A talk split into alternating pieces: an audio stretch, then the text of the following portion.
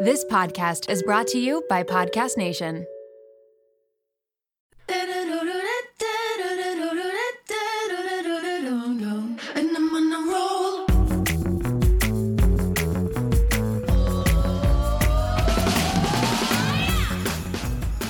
Welcome to the Mom Room Podcast. My name is Renee Reina, and I am definitely the mom friend you have always wanted.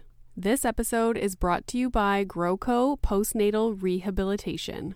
Let's be honest, when it comes to postpartum care, the majority of mothers are sent home with nothing more than a peri bottle and instructions to rest. And what is rest when you've just had a baby? Mothers are left to navigate their recovery entirely on their own without any insight into how pregnancy or labor and delivery will impact their health in the future. It's absolutely insane when you consider that the traditional healthcare system today provides better rehab protocols for sprained ankles than mothers after birth.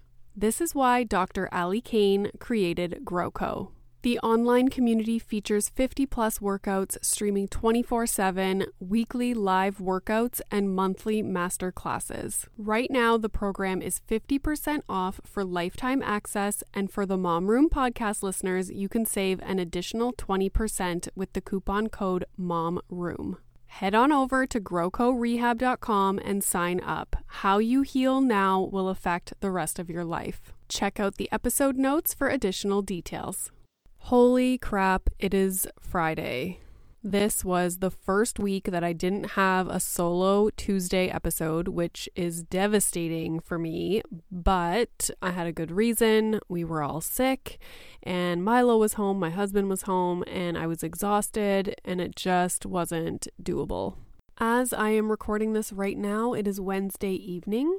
I might still sound a little bit off because my sinuses are a little bit plugged, and that's always the case every single time I get a cold. My sinuses are messed up for weeks after, even though I feel fine.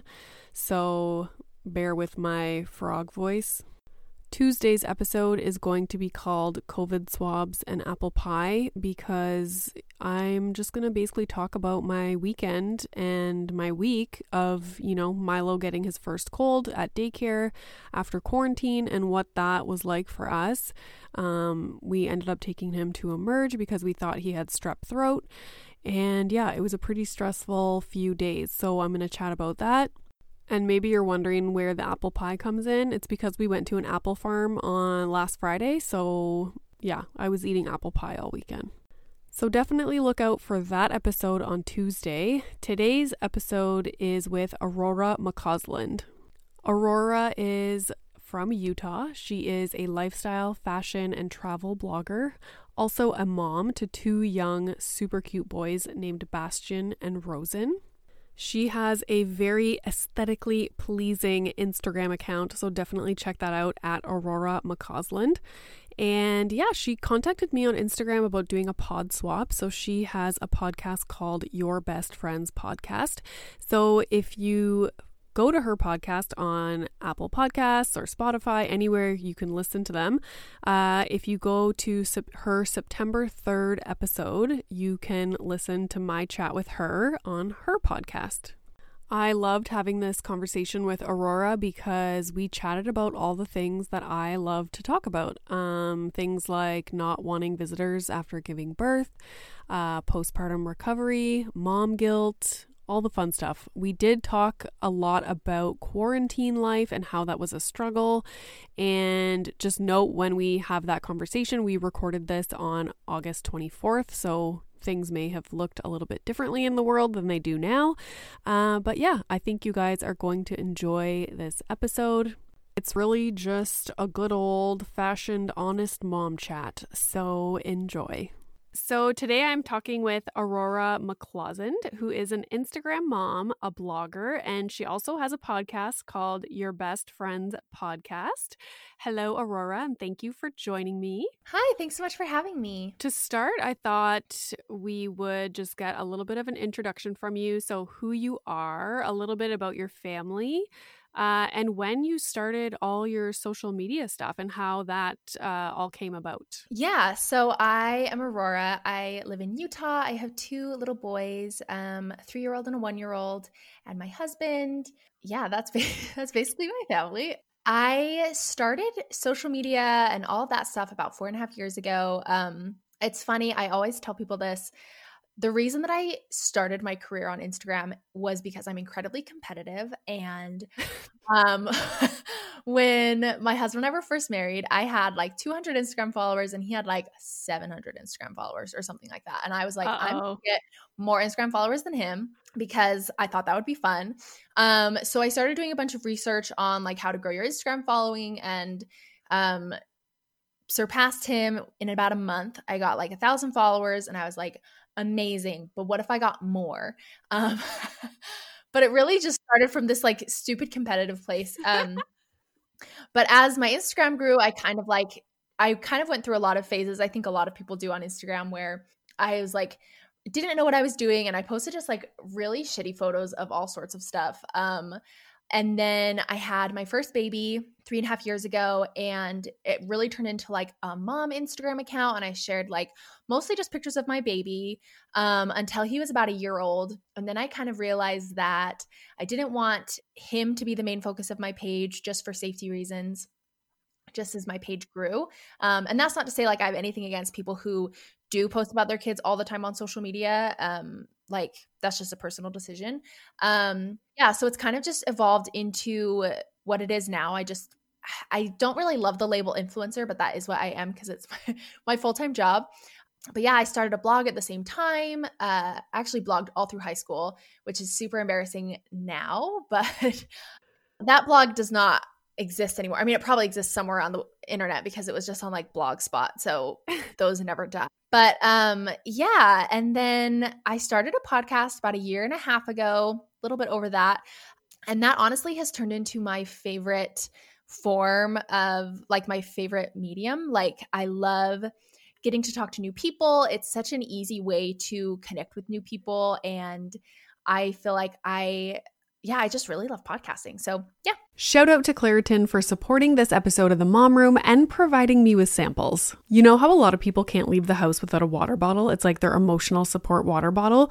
I am the exact same way with facial tissues. And that is because I have such bad allergies, specifically in my sinuses, to the point where I know I'm to have to blow my nose multiple times in a day, and I cannot be out in public without my emotional support facial tissues. Luckily, for those of us who live with the symptoms of allergies, we can live Claritin Clear with Claritin D. Designed for serious allergy sufferers, Claritin D has two powerful ingredients in just one pill that relieve your allergy symptoms and decongest your nose so that you can breathe better. This double action combination of prescription strength allergy medicine and the best decongestant available relieves sneezing, a runny nose, itchy and watery eyes, an itchy nose and throat, and sinus congestion and pressure with ease. Now I know if I have a big event, maybe I'm going to a concert, going out for dinner. I don't want to be blowing my nose every two seconds. It's very unbecoming. And so I will take Claritin D and enjoy my evening. Ready to live life as if you don't have allergies? It's time to live Claritin Clear. Fast and powerful relief is just a quick trip away. Find Claritin D at the pharmacy counter or ask for Claritin D at your local pharmacy. You don't even need a prescription. Go to Claritin.com right now for a discount so you can live Claritin Clear. Use as directed. My husband and I both turn the big 4 0 next year, and we have been thinking a lot about our long term health.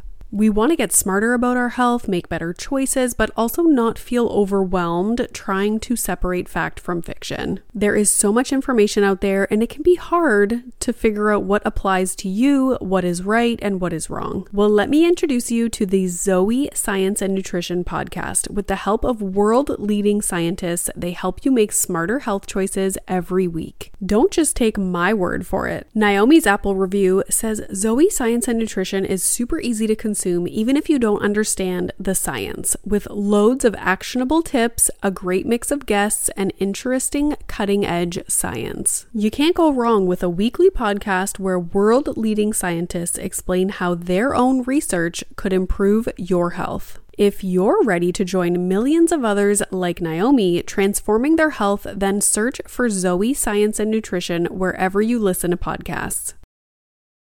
I can't believe you've been doing it for that long. I just, I think I released my first episode July 1st of this year. Mhm. And I'm like, oh my God, this is so awesome. And it's like, you want to have all these people on as guests, but you're like, well, I have to tell myself, like, Renee, you need to edit these episodes now and actually put them out, Mhm. right? So, like, I'm trying Yeah. to, like, kind of balance, like, how I'm scheduling people because, like, I'll just talk to people all day, every day. And then I have way too many episodes.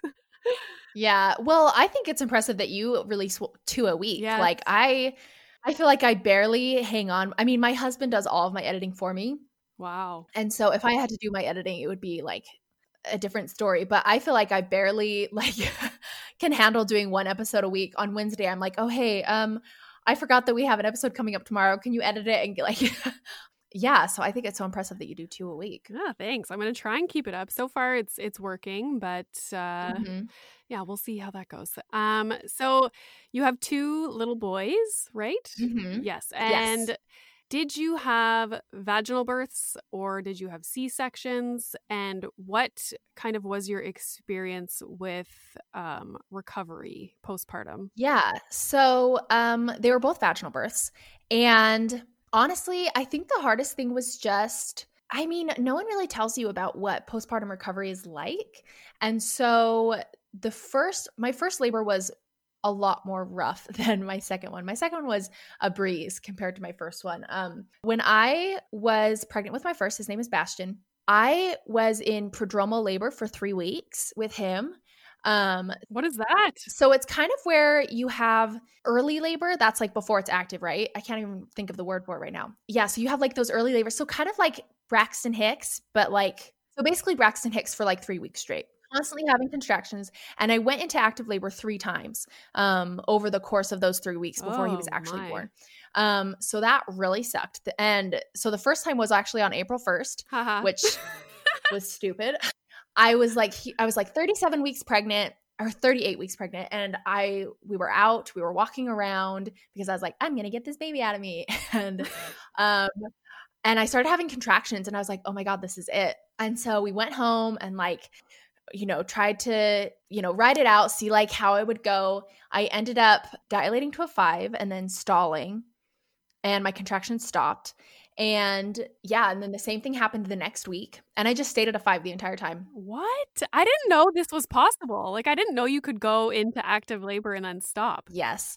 I always tell people because people will be like, oh, I went to my like appointment and I'm like two centimeters dilated. So I'm going to go into labor any day. And I'm like, um, not actually accurate. Like you can go up to a five and it has no indication of how soon you'll go into labor. It's just, it's more of an indication of like how fast your labor will go from what I've been told. Right. Yeah. So then when I actually did go into labor with him on his birthday, um, I was in labor for 12 hours, which isn't too bad considering both of my older sisters have had babies and um, both of their first babies, they were in labor for over 48 hours, like active labor. Oh, And so, Ugh. and they both had like really traumatic birth experiences. So I was anticipating like over 24 hours, like at least.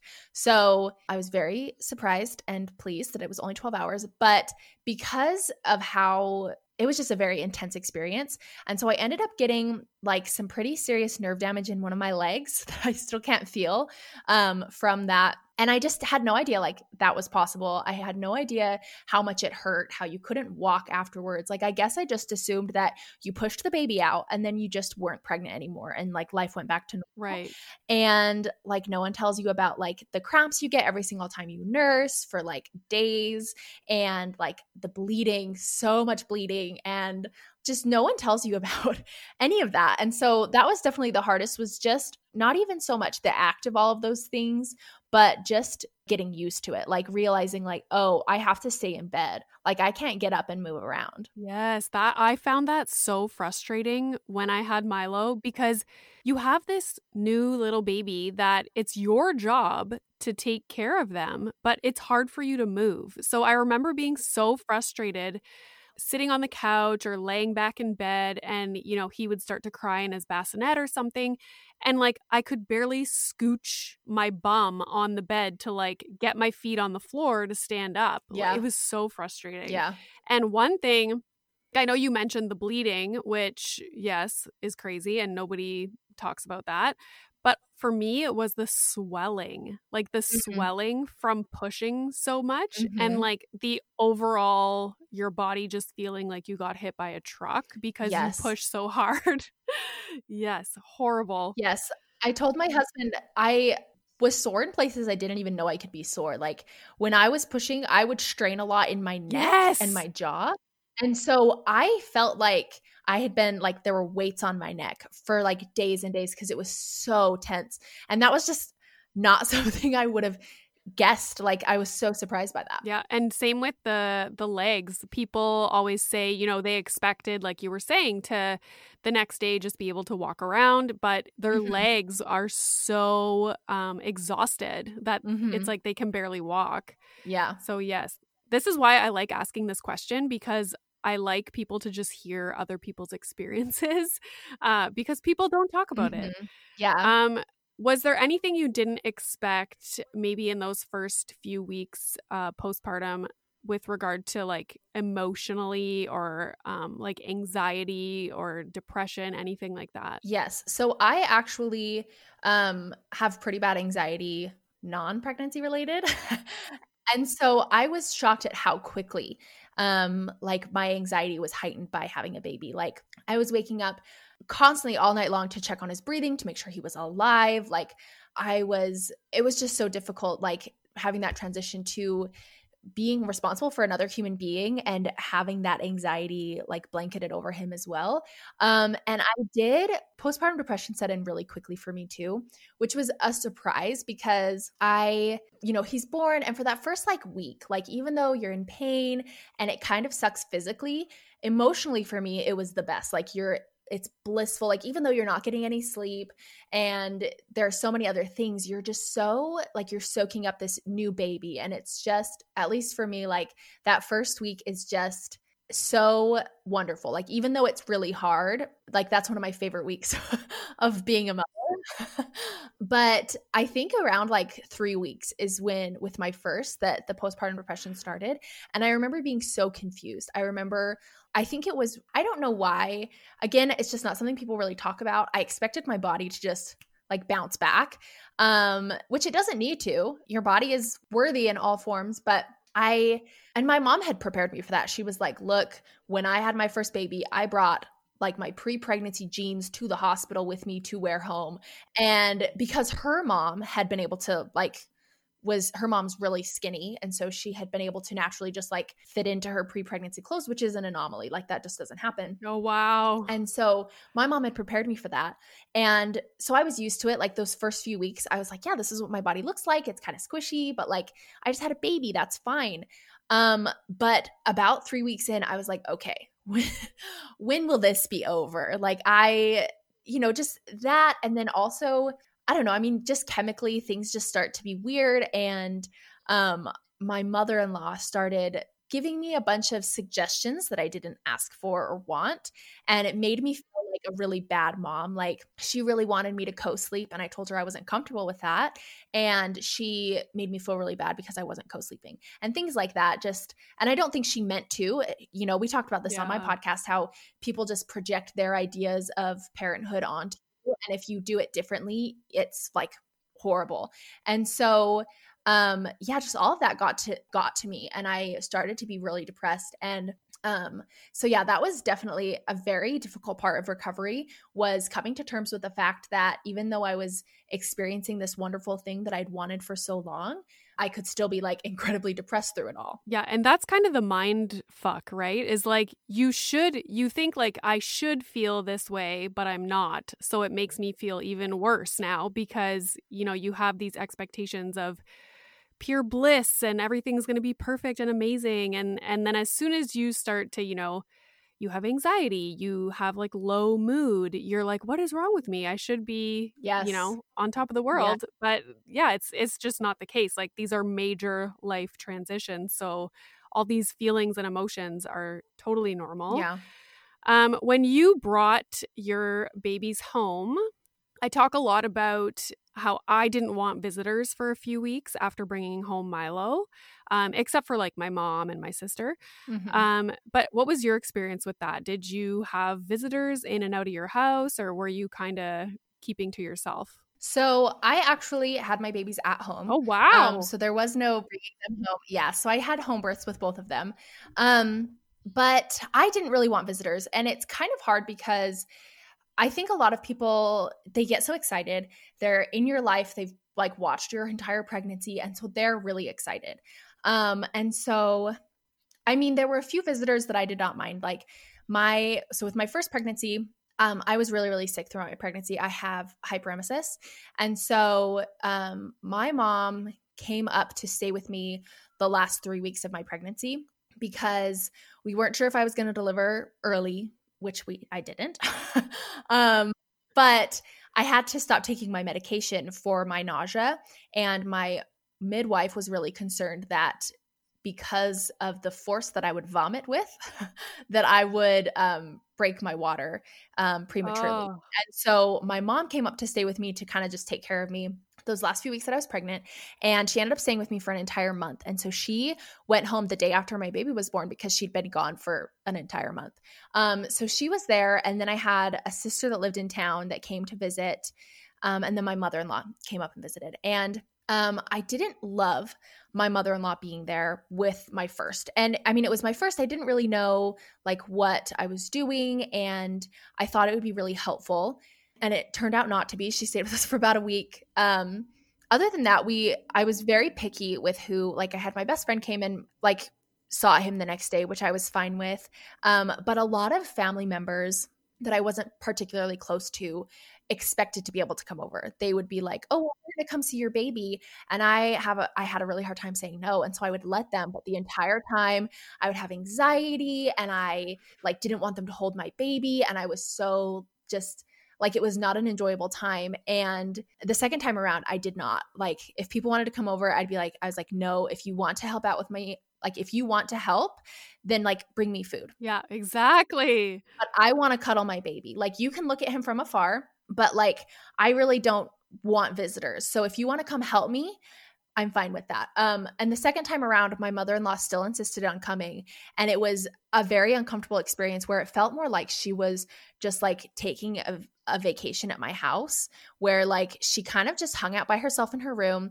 And I still like did all of my own, because she came like two weeks after he was born. So I was like at that point walking around doing stuff and it was like a really uncomfortable experience where i kept like texting my husband at work and like crying and being like your mom is just like i feel like i can't do anything and i feel like she's judging me because both of my kids are crying and she's like tell my mom to help and i'm like your mom should just be helping This episode is brought to you by Little Spoon. If you're like me, then the bane of your existence is thinking about what to feed your children, prepping food, going to the grocery store, all of the above. Who has the time? We are all so busy, and it's important to incorporate things into our life that keep our life as simple and convenient as possible. Little Spoon is one way to do just that. They deliver fresh, healthy meals and snacks straight to your door that your kid will love at every eating stage they are in. The baby blends are fresh organic baby food from single ingredients to multi textured purees to take the stress out of starting solids.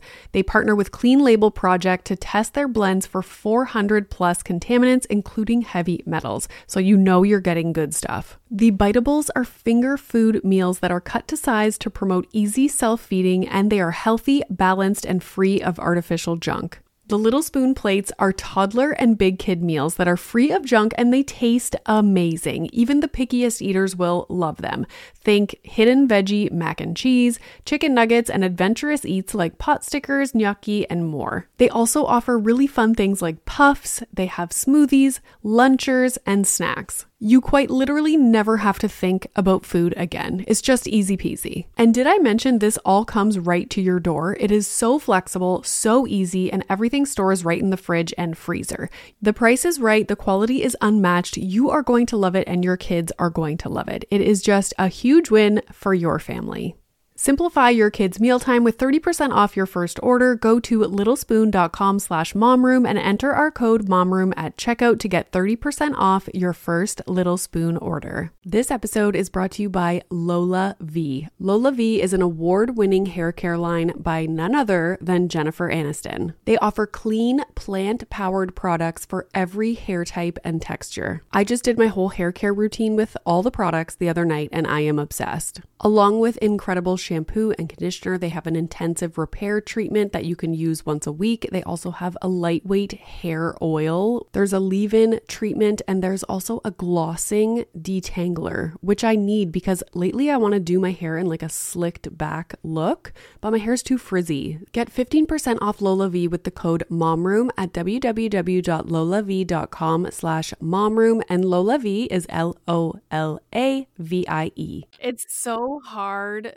Before I had Milo, I expected because that's just what people do nowadays is like you just have all these visitors Mhm. over when you have a baby. That's just what's expected. Yeah. And people expect to be able to go see the baby. And it's as soon as I brought him home, I was like, wow, I don't want anybody here except for like people that I'm insanely comfortable with that I can like, you know, take my top off and breastfeed and pump and like, exactly. you know, I it's so hard to and then alternatively because then people when you say that because this was another hot topic on on TikTok, people hated my TikTok about not wanting visitors and like suggesting how people can help new moms instead, like by bringing food or, you know.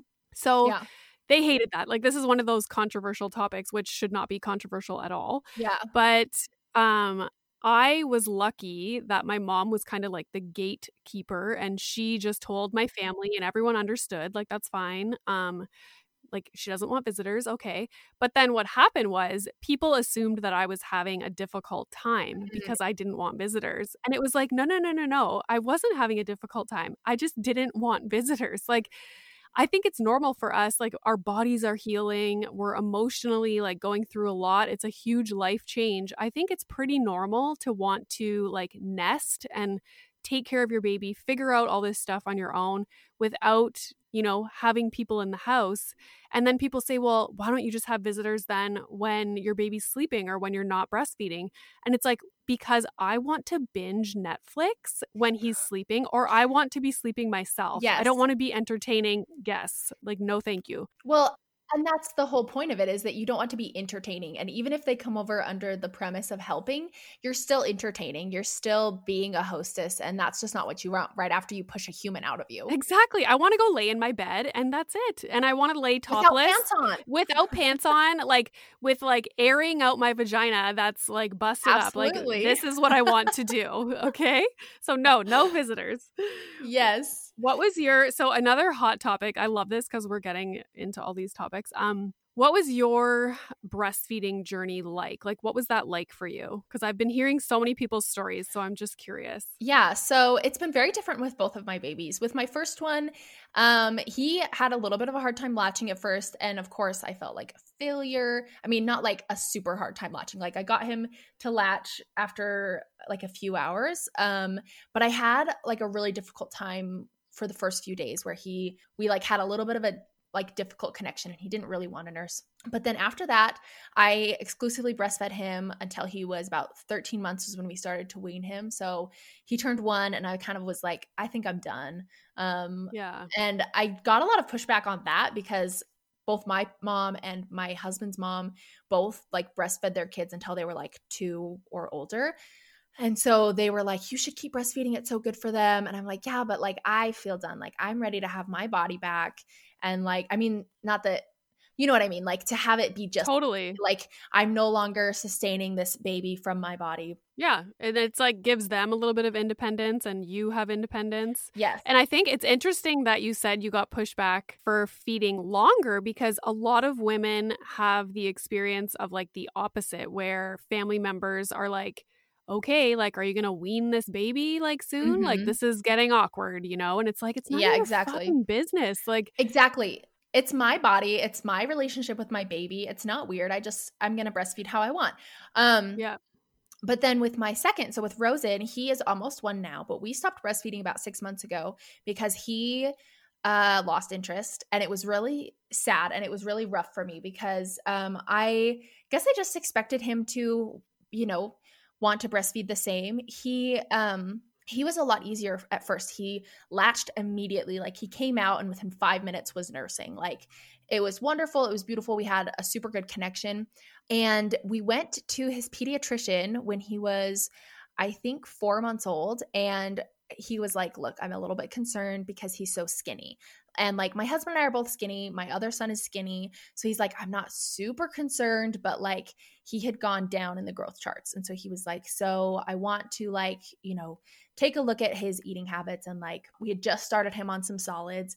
And he was like, So that's also kind of concerning that even though he's having some solids, like he's not gaining weight. You know, it's so hard to like tell how much your baby's eating though when he's breastfed and pumping also isn't a good indication of how much you're producing and so that's just frustrating so i ended up um, trying to pump in between feedings so i could offer him like he would finish nursing and then i would give him a bottle with um, like what i'd pumped. And i ran out of breast milk like so fast because i couldn't pump to like keep up with that. And he was very obviously hungry still. And so we started supplementing. We started supplementing with formula, and it, we had a little bit of a hard time getting him to take it. But as soon as he started drinking it, he kind of just lost interest in breastfeeding, which is pretty normal because unless everyone is feeding him, you, they can just get it so much faster from the bottle unless you're being really careful with pace feeding. This wasn't because, again, we'd given a bottle to my first baby, and he never had problems like switching between the two, and so I just assumed it would be the same. Um, and so I wasn't careful like pace feeding with him, and so he just developed a bottle preference. Yeah. Um, at, I want to say we so he just slowly stopped breastfeeding throughout the day until at around six months he just completely like one morning I fed him I nursed him when he woke up and that was the last time he ever Wow, crazy. And they're both doing well, I'm assuming. yeah. Yeah they're both doing well. He chunked up immediately. We went in for a six month appointment and our pediatrician was like wow. He was like whatever like he's like he's doing great. He like jumped up in the growth charts I mean, he's still, my kids are still considered like relatively small. They're both around like, he's around like the 50 percentile. Um, but he was like, this is great. Keep, keep feeding him how you're feeding him. So you live in Utah, and I was curious about what the COVID situation is like where you live. So it, it sucks here. the thing about living in the US is that no one has taken this seriously. And especially in Utah, um, has had some of the most relaxed um, regulations. Like, we never even went into full lockdown. Like, Oh, yeah. So, no one's taken it seriously here. Uh, there isn't a mask mandate anywhere but in one county. And it wasn't put into effect until like, I want to say like two months ago. So, like, during the worst of it, there was never like really any strict regulations. And so we have some of the highest cases in the country. and yeah, and so nothing's really um things are still pretty bad here. So we don't holy. we have still like we still like rarely go do stuff. Um uh yeah. I guess like for us here, everything shut down, like everything. So for us now, stuff is starting to reopen and be a little bit more normal, but you have to wear masks everywhere you go. So it's a and like social distancing in the grocery stores. There's like stickers and signs everywhere. Like you have to go down the aisles on a certain way. It's very odd. It's like we're living in a movie. So now stuff's starting to open up. But there, did did stuff ever close down? Yeah, so a lot of stuff did close down and they did implement all of those like social distancing in the grocery stores and things like that. But the thing is that most people here just don't um follow it. Like uh, so the grocery store that I go to has a mask mandate even though it's not like statewide. And every once in a while someone will come in and they have to like chase them down and be like you have to wear a mask or you have to leave. Um but Utah's a very conservative state. And so a lot of the conservatives here think that it's a hoax. So they don't Hmm. um, have the human decency to wear a mask for other people. um, and so, so yeah, so a lot of things did shut down. There were a lot of things that were promising in the sense that like things were set up in such a way that things should have resolved a lot quicker. But because most of the people that live here don't want to follow those regulations, um, we're still I mean, things are starting to apparently get a little bit better, but it's still not uh, very safe. Jeez, that's yeah. Because a lot of people, you know, when I just when we sent Milo back to daycare, people were like outraged because of COVID, and I was like, yeah, but like we're not in the states, like we're we're outside of Toronto, and the numbers here are low. So yeah, we had to kind of like weigh the Mhm. pros and cons, but I can see where you know living in a place where people aren't taking it seriously and there's still high numbers like it, i probably wouldn't send milo to daycare in that case yeah, no. what have you found to be the most difficult part of quarantine for for you Um, the hardest thing is just I mean, I think quarantine's hard for anyone. Kids are not, but it's really difficult when you're cooped up in one spot with young children. And I think Uh, something that's really important being a parent, especially if you do stay at home with them, is getting time away from them and getting time to like work on yourself and just not be with your kids. And so that's been something that's been hard because even when I have opportunities to be Yep. alone from my children, there's not really anything to do. So it's like, okay, well, I have this hour that I could go do something, but like the only things that I feel safe doing are like running to the grocery store because I have to, or, you know, I guess like I could go on a walk or something like that. But I can't, all the things that I used to do to get alone time before COVID, um, I don't feel comfortable doing anymore, like going to yoga or the gym or like meeting up with a friend or going to get coffee. Like those are things that I can't really do unless I just want to go sit in my car, which I have done. um, so that's been hard. And also just noticing how it affects my kids because I mean, my youngest doesn't really care. Um, you know, he's one almost, but my three year old definitely has had a harder time. Um, you know, he wants to play with friends, he wants to see other people, and he's done pretty well with COVID. Like we've explained to him that he always wears his mask. He's super good about that. And we've just explained to him, you know, there's a lot of people are getting sick and we have to be respectful and like careful and all of that stuff. And so he as well as a 3-year-old can, I think understands that, but he his definitely his social like the social aspect aspect of his life has gotten stunted because he is not interacting with other people his age and that is something that's been really hard Right. I felt so bad because Milo went from, you know, full time in daycare where he had all his friends and like a routine going. And then I was like, oh my God, he must be so bored at home with me. And no matter how hard I try to like make activities fun and, but it was also difficult because, yeah, you're stuck at home and, you know, I can only play in the yard so much and like chase him around. And the parks were closed. You couldn't go to the parks. And I had the same experience as you with regard to, you know, wanting to get a break and get out of the house. And my husband would be like, okay, I'm home this weekend. Like, you have the whole day. Like, go do what you want to do. And in my mind, I'm like, what the fuck am I going to go do? There's nothing to do. And then if I try and do something, because at that time I was like, I just want to work on my podcast. I want to work on this. I want to have a bath. But that would mean me working in the house. And it's so hard for me to like separate being a mom Mhm. when I'm in the house. It's it's hard. I can't just like hole myself up in like my office and not acknowledge what's going on around me. So yeah, that was super difficult for me too. Mhm. Yeah. Um, kind of related. I talk a lot about mom guilt on social media. Um, it seems to be a popular topic that everyone, to some degree, experiences.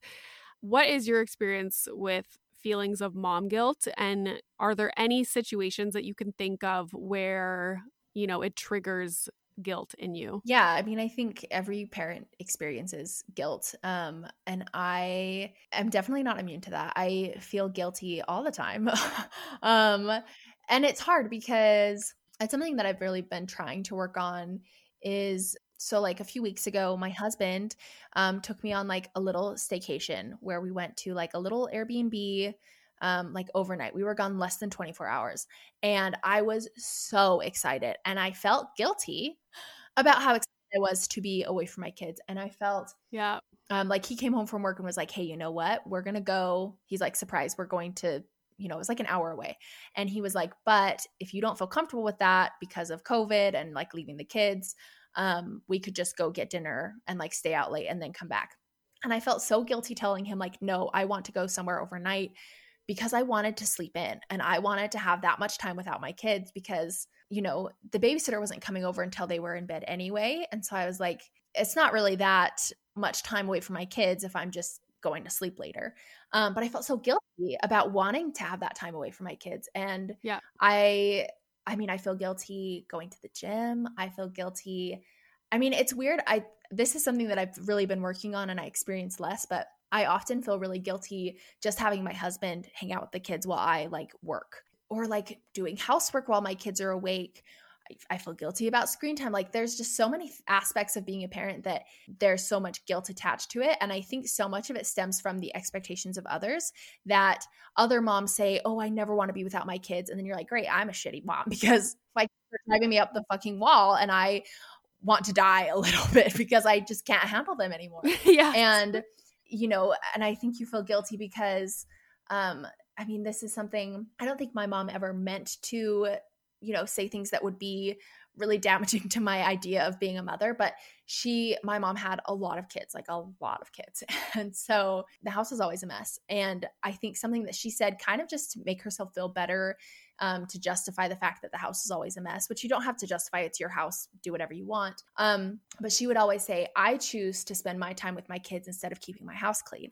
And so as a mom who really enjoys having a clean house and that's something I prioritize, I always feel guilty spending time while my kids are awake cleaning the house because I feel like if I was a good mom, I would be playing with my kids instead of doing the dishes or trying to keep things clean. And I don't have to feel guilty because what really matters is that I'm being a good mom and that also I'm keeping my mental health in a place where I can continue to be a good mom. Because if my house is messy, I know that I'm a shitty mom. And so I know that taking half an hour to make sure that the kitchen's clean will will make me a better mom and make yeah. the entire experience for the whole family just better. Yeah, it just boils down to what is someone else's priority is not going to be everyone's priority. And that's just the way it is, but Yes. I understand and I totally relate to like in quarantine, anytime I would do anything that wasn't me like directly interacting with Milo, I would feel guilt. And it's not like this overwhelming guilt sensation, but it's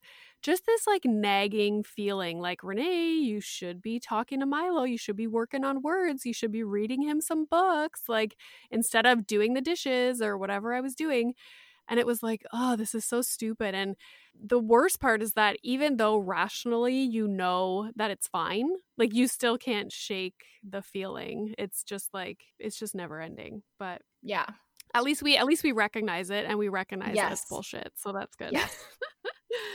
Obviously, you find doing things for yourself and your social media important. So how do you balance getting that stuff done while being a mom? Um I it's definitely something I struggle with a lot because I do have a lot of goals and things that are really important to me and I also want to make sure that I'm present for my kids. And so something that I I'm also a little bit of like a workaholic. I like to be busy. I have to do lists that are miles long every single day, and I know I won't get all of them done.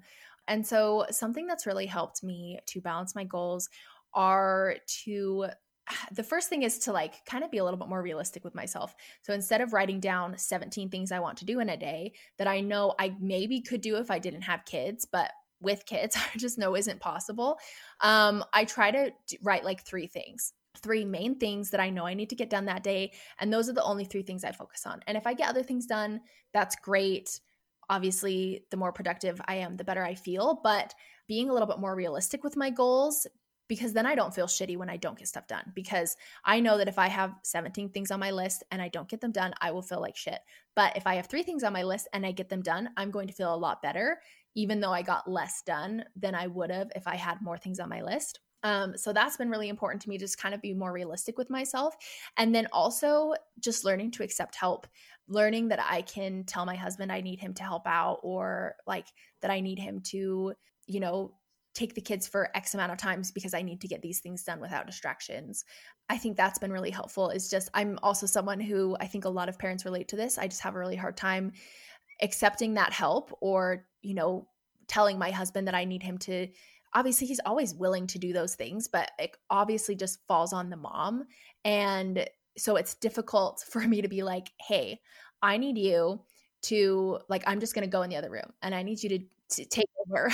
and it's hard to to say that. It's fine. Like I feel the exact same way and it's it's because and I was going to mention or ask you about this. It's when you're mm-hmm. the default parent in your relationship, it's hard to just like like my husband can come home and he can, you know, like just walk off and go in the garage and start like organizing the recycling and stuff without even mm-hmm. saying anything. But I feel like I can't do that because yes. I'm technically like the default parent. Like I'm the one that's always kind of looking over Milo and seeing what he's doing.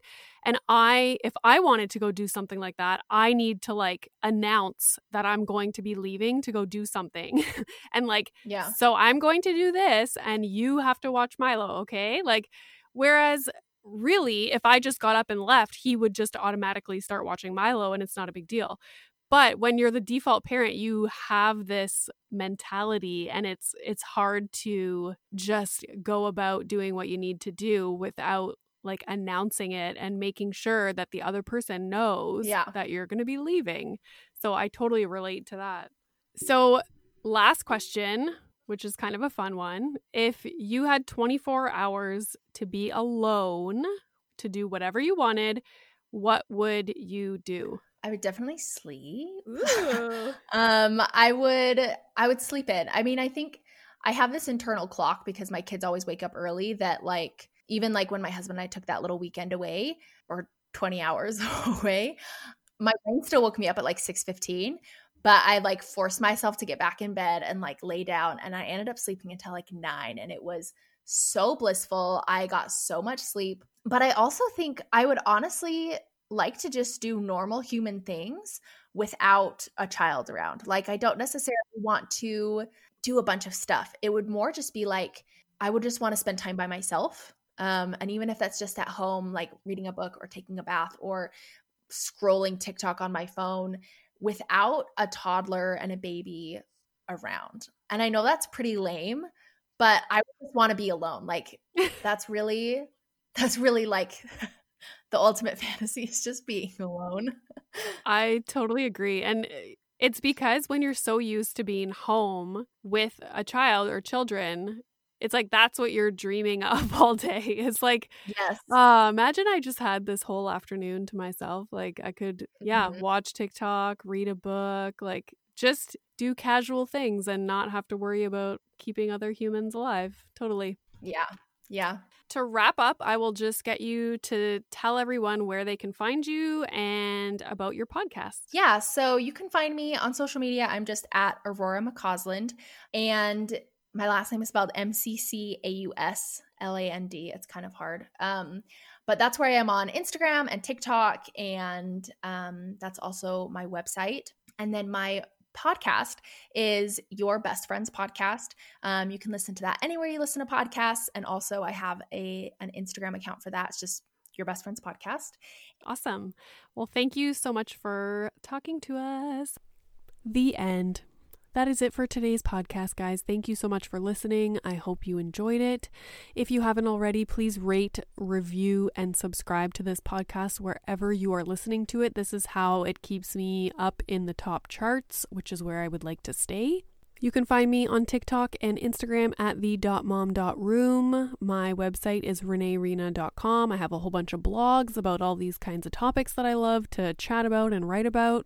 I also have a mom room community through Patreon. If you go to www.patreon.com slash the mom room, you can sign up for that. We have live Zoom chats every two weeks. We also have a private Instagram account and a private Facebook group. And finally, since it is now October, which is crazy, I thought I would let you all know that the Mom Room Book Club book is Little Fires Everywhere by Celeste Ng. So we do one book per month. You can join our book club at the.mom.room.bookclub on Instagram, and we also release one podcast episode um, after each month where me and Jen, our president of the book club, chat about the book. And I will share stuff on the Instagram account from the authors. I'll have, you know, like guided questions. I'll ask you guys for your uh, thoughts and input. Uh, so, yeah. If you are a small business or maybe even a big business and you want ad space on the Mom Room podcast, you can email me and yeah, I can let you know how that works and send you some information. Thank you guys again so much for listening. I hope everybody is staying safe and healthy and that your children sleep tonight.